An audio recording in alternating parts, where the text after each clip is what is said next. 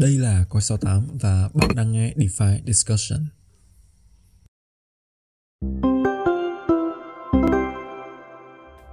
Ok, xin chào các bạn và chào mừng quay trở lại với DeFi Discussion và mình là Hồng Phong đến từ Coi 68 Và lại một tuần nữa, ờ, bọn mình có dịp được ngồi lại với nhau và uh, trò chuyện với thị trường um, cùng với các bạn, những khán giả của Coi 68 Và có mặt ở đây hôm nay cùng với mình thì là một giọng nói rất là quen thuộc với mọi người thôi. Xin chào Nguyên. Ok, xin chào Phong, à, xin chào anh em. Thì à,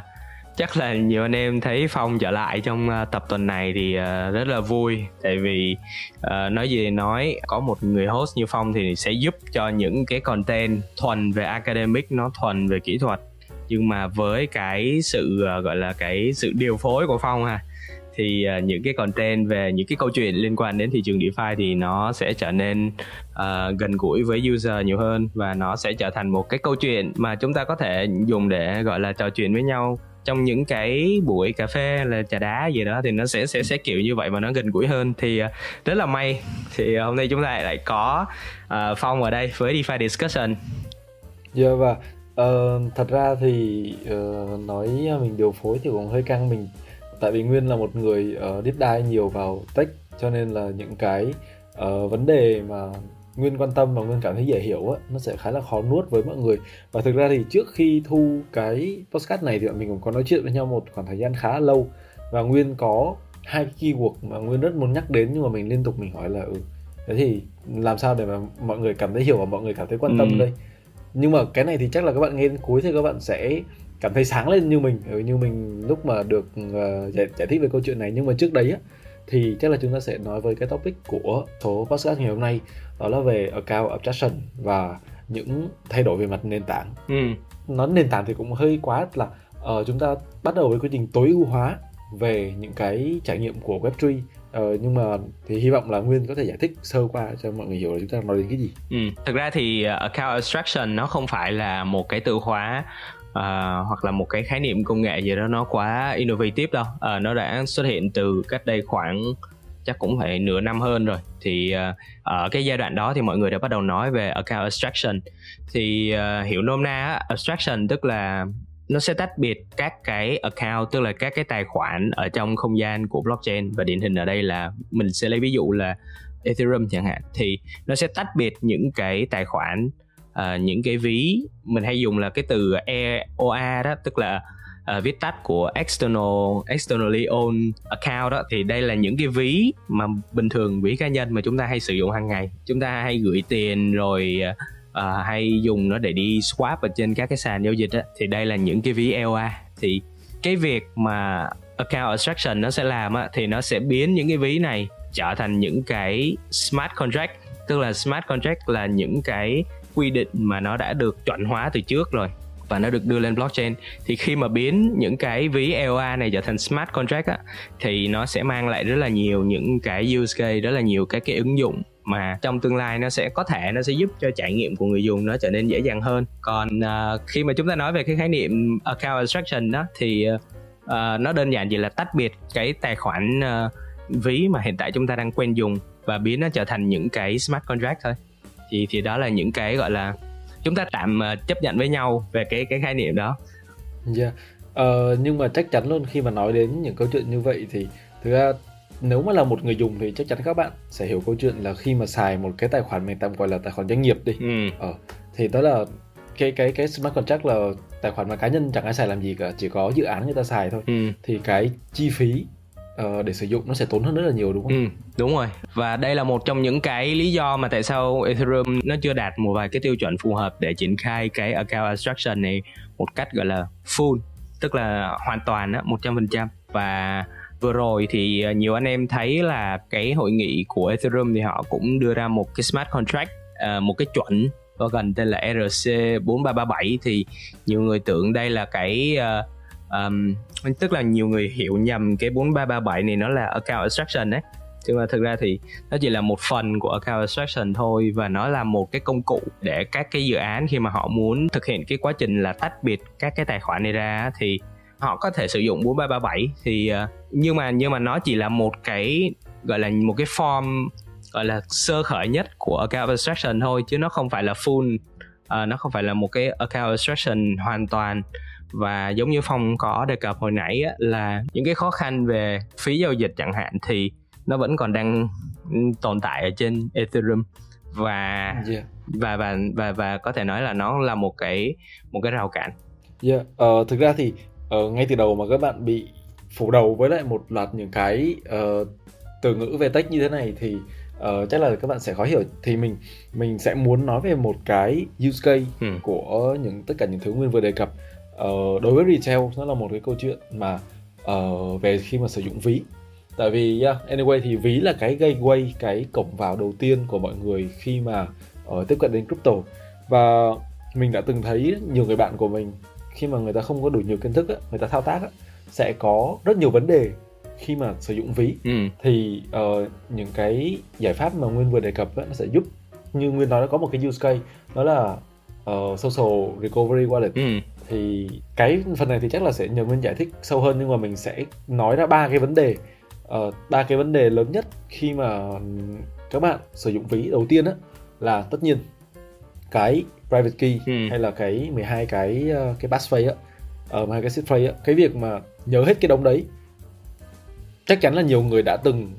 phải say goodbye với cái ví của mình tại vì mình quên mất là mình cất uh, seed phrase ở đâu hoặc là mình không nhớ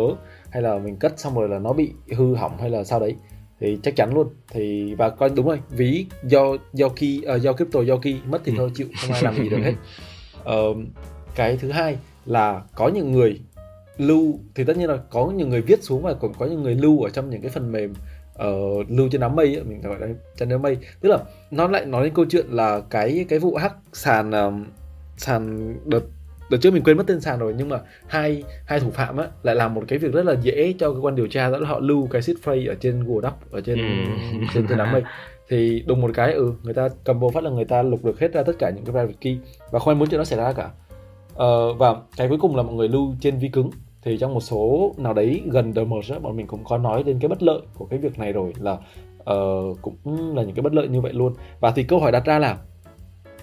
Ừ, làm sao để chúng ta có thể yên tâm uh, để mà lưu trữ cái cái crypto của mình? Thì có vẻ như social recovery wallet nó là một cái giải pháp như đúng không? Ừ, nó là một uh, một nhánh và một một trong những cái giải pháp. Thì uh, uh, chắc là anh em uh, khi mà đọc hoặc là theo dõi những cái thông tin liên quan đến thị trường á, thì cũng có đôi ba lần nghe đến cái từ multisig tức là uh, đa chữ ký á. đa chữ ký. À thì thì thì cái cái format cái idea nó cũng như vậy thôi. Tức là bây giờ thay vì mà bạn có một cái private key và bạn quản lý cái ví EOA cái ví cá nhân của mình thì khi mà bạn mất cái private key đó thì coi như là cái ví của bạn là đi luôn. Nhưng mà ví dụ như là cái ví của bạn nó được quản lý bởi đa chữ ký tức là ví dụ như là năm chữ ký chẳng hạn và bạn đưa ra một cái yêu cầu là uh, khi mà 3 trên 5 cái chữ ký nó ký thì cái một cái hoạt động gì đó nó mới được thông qua. Thì đây là một cái gọi là một cái giải pháp tạm thời thôi uh, để gọi là để đảm bảo được cái an toàn và mình phi tập trung cái nơi lưu trữ key ra thì nó nó sẽ phần nào gọi là nó giải quyết những cái khó khăn khi mà người dùng sử dụng ví on chain. Uh, một vài cái use case khác ví dụ như là nó uh, liên quan đến cái account abstraction này ha thì cái contract đó nó có thể nó sẽ được ờ, set up một vài cái quy định trước. Tức là chúng ta có thể gọi là uh, yêu cầu nó đóng gói nhiều giao dịch lại một lúc sau đó chúng ta ký và chúng ta thực hiện một loạt giao dịch đó. Thay vì là cứ mỗi thao tác chúng ta phải ok uh, mỗi lần trade á, thì chúng ta lại phải bấm cái nút sai một cái xong rồi chúng ta bấm approve này nọ. Thì mỗi lần như vậy thì nó sẽ tốn rất là nhiều uh, gas và cơ bản là về cái trải nghiệm của người dùng thì mỗi lần mà thực hiện một thao tác mà cái ví MetaMask nó cứ pop up nó pop up lên á cái giao diện nó cứ pop up lên thì nó cũng rất là phiền đúng không thì thì nó cũng là một cái một cái use case mà uh, account abstraction nó có thể mang lại. Yeah, dạ, thực ra thì mình sẽ uh, quan tâm đến một cái use case mình không biết là mình đọc hiểu có đúng không nhé. Ừ. Uh, nhưng mà cái social recovery wallet này uh, đúng như cái tên của nó luôn á, nó sẽ cho người dùng một cái cơ hội backdoor là sao? Tức là uh, ok trong trường hợp bạn làm mất seed phrase của mình nhưng mà nếu bạn còn tức là ví dụ như bạn set ví uh, multisig chẳng hạn đây xong rồi bạn có ba cái ví thì uh, bạn chỉ cần approve của hai trên ba thì bạn sẽ có quyền set vào cái ví uh, gọi là ví được giám hộ đi cái tức là uh, BCD thì các bạn sẽ có hai trên ba thì các bạn sẽ được quyền thay đổi cái asset vào cái ví A ừ thì không biết mình có hiểu đúng không tức là nếu mà bạn làm mất cái seed phrase của VA nhưng mà nếu mà multisig thì bạn có thể recover cái quyền truy cập lại được vào cái VA đúng không? Ừ, yeah yeah, đúng rồi. Thì nó là một cái use case rẽ nhánh của cái format multisig á, gọi là không những là bạn có thể đảm bảo được cái an toàn cho cái key cho cái ví của mình mà là bạn còn có thể sử dụng nó để bạn truy hồi lại trong cái trường hợp là quên một hoặc là một vài cái key ở trong cái multisig đó của mình thì cái đó cũng là một cái hệ quả rất là hay của cái multisig á. Yeah. Ờ, nhưng mà ở chỗ này này mình lại có một cái vấn đề rất lớn nó nó là cái suy nghĩ của mình thì mình biết là có nhiều người sẽ không đồng ý với mình ờ, nhưng mà câu chuyện ừ, như thế này mình là một người uh, quan tâm đến trải nghiệm của người dùng nhé ừ. ờ, tất cả những cái này á mình cảm giác là mọi người đang chế lại cái bánh xe tại vì những cái tất cả những cái thứ mình nói nếu như mà mọi người từng dùng những cái phần mềm ví dụ như Steam hay là Discord chẳng hạn đi ờ, những cái những cái này nó là chuyện đương nhiên một cái sản phẩm nào mà ra mắt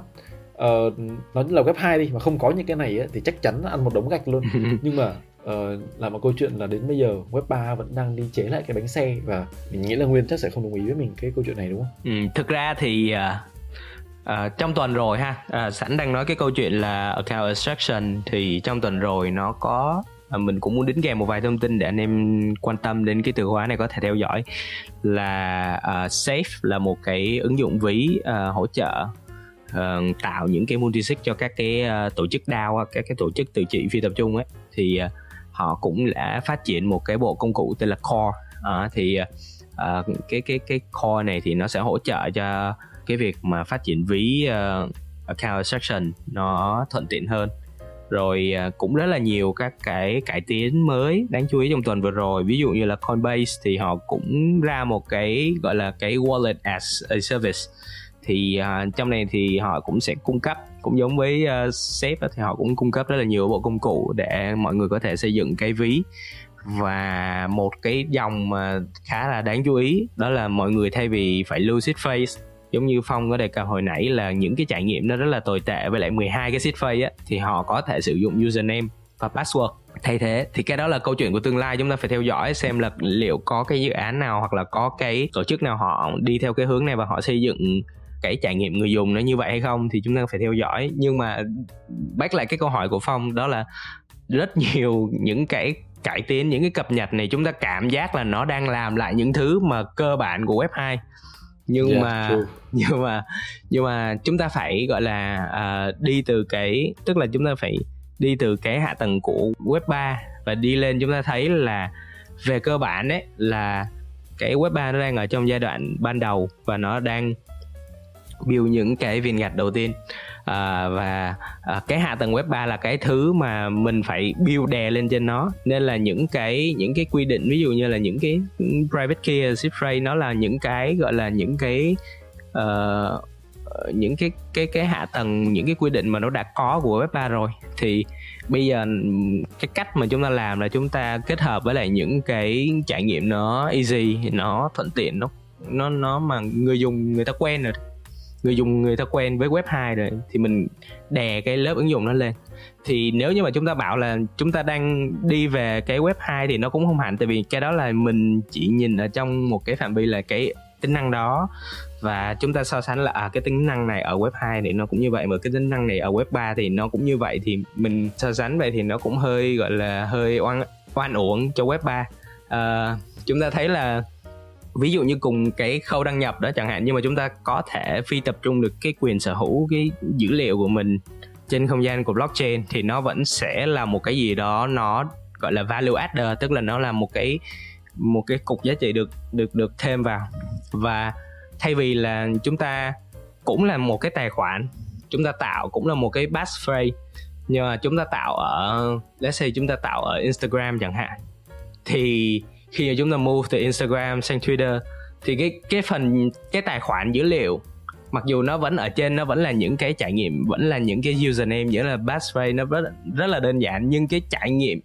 uh, người dùng đó nó dựa trên một cái hạ tầng mà dữ liệu nó bị cô lập ở Instagram. Và bạn khi bạn mua qua Twitter thì bạn không thể bê toàn bộ những gì bạn đã xây dựng ở bên Instagram. Bạn qua Twitter bạn xài. Thì đó là đó là lý giải tại sao mà uh, mình tin là chúng ta đang không hẳn là chúng ta đang chế lại bán xe đâu mà là chúng ta add những cái những cái thứ mà ở bên web 2 nó nó đã trở thành một cái quen thuộc với trải nghiệm người dùng nó thuận tiện nó dễ dàng cho người dùng. À, nhưng mà nó base ở trên một cái nền là web 3 nó nó đang nó vẫn có những cái value nó nó cộng thêm vào như vậy. Ờ, nhân nhân tiện Nguyên nói về cái cái vụ mà chuyển đổi giữa các các nền tảng thì chắc mình mình rẽ đây một tí. Ờ, cái cái cái câu chuyện là uh, khi mà mình lấy lấy những ví dụ mà người dùng move từ uh, Instagram qua qua qua Twitter chẳng hạn đi cái quá trình đó là một nền tảng đóng á, thì mình nghĩ là nó dựa trên cái business model của nó tức là không ai muốn là uh, người dùng đang từ nền tảng của mình xong chạy qua nền tảng của đối thủ cả ừ. uh, ví dụ như câu chuyện là nếu mà mọi người làm social á mọi người sẽ biết là khi mà đăng link lên trên Facebook ấy nó sẽ bóp tương tác rất là nhiều. Tại vì khi mà bạn đăng cái link vào nó sẽ identify lại à, thằng này muốn share cái link out ra khỏi nền tảng của tao. Nên là tao sẽ gõ đầu thằng đấy tao sẽ không cho nhiều người tiếp cận đến nó. Tại vì nó muốn giữ cái uh, những người dùng trên cái nền tảng của mình. Thì uh, yeah, thực ra đó là một cái cái câu chuyện rẽ ngang thôi nó sẽ không liên quan nhiều lắm đến đấy. Nhưng mà yeah uh, như nguyên nói đấy thật ra thì cái câu chuyện là uh, vừa đi vừa dò đường thực ra bọn mình nói rất nhiều nói đến mức mà chắc là các bạn nghe cũng cũng cũng khá là ngán rồi nhưng mà uh, cái vấn đề nó sẽ luôn là như vậy uh, thì đó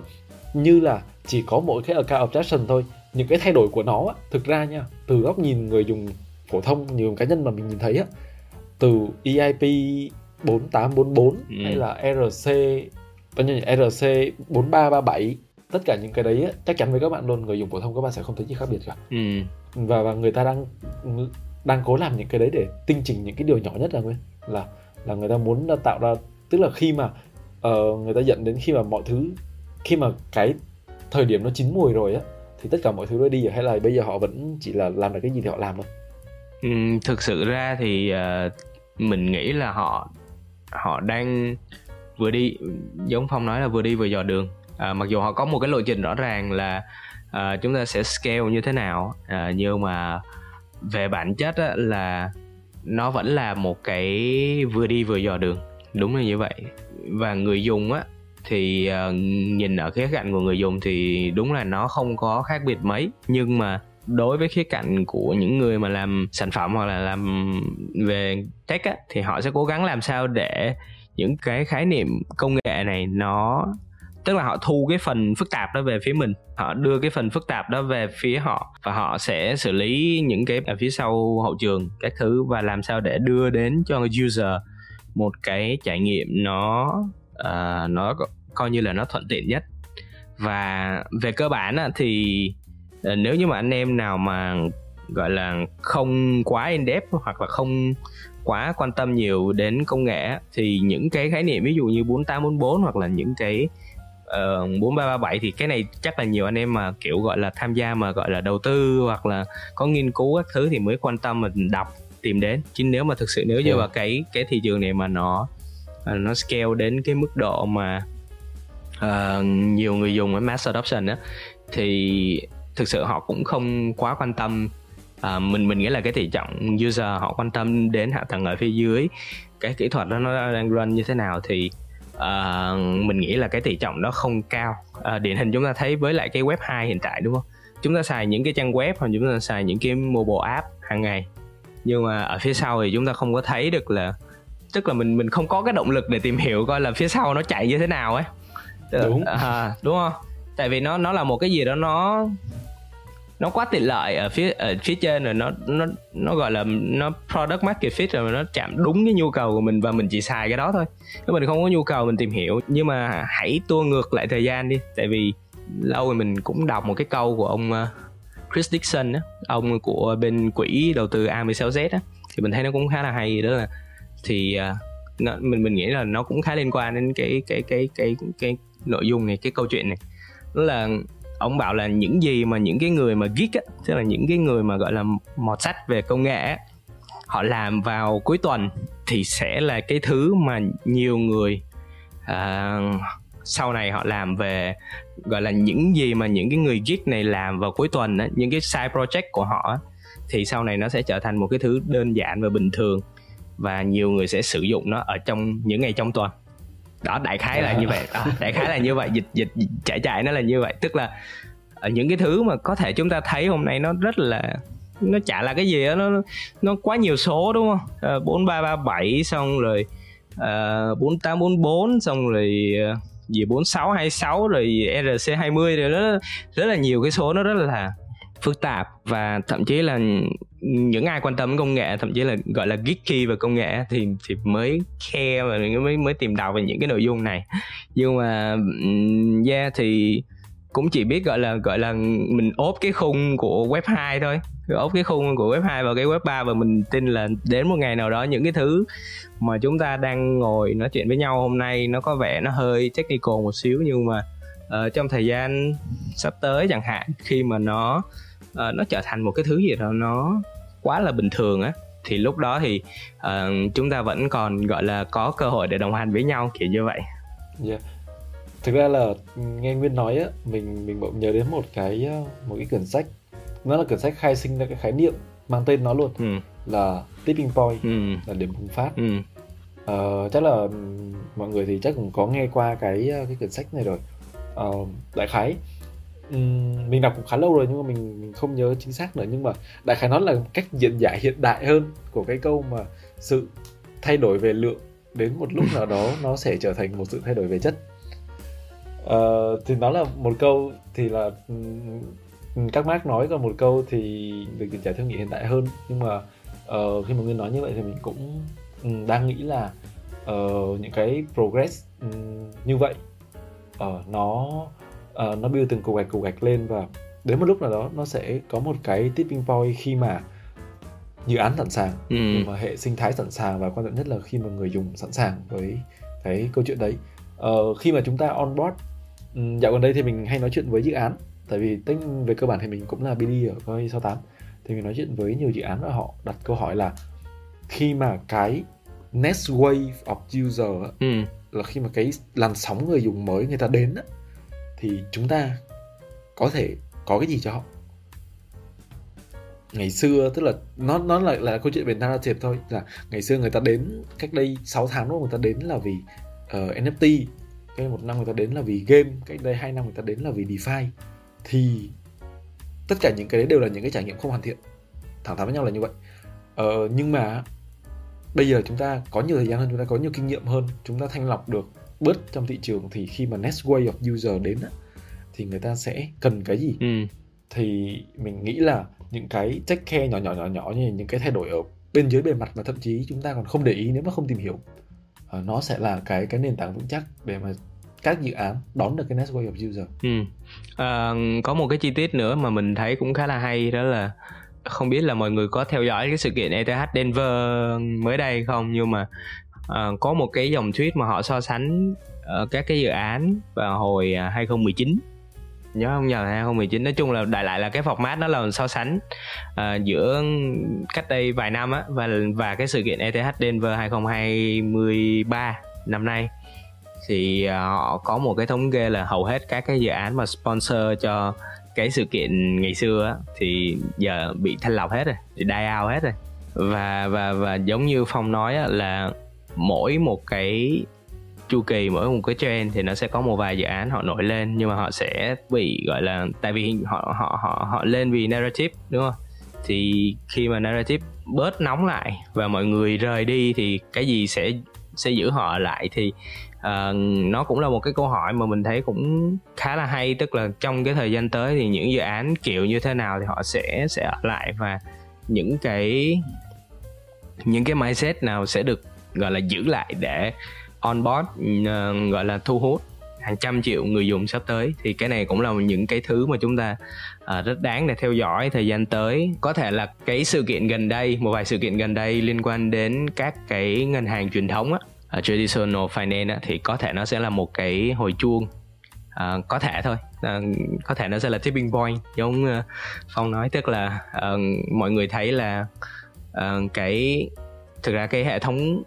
hiện tại hệ thống cũ thì có thể nó vẫn sẽ tồn tại một vài cái yếu điểm chẳng hạn thì họ sẽ uh, maybe là họ sẽ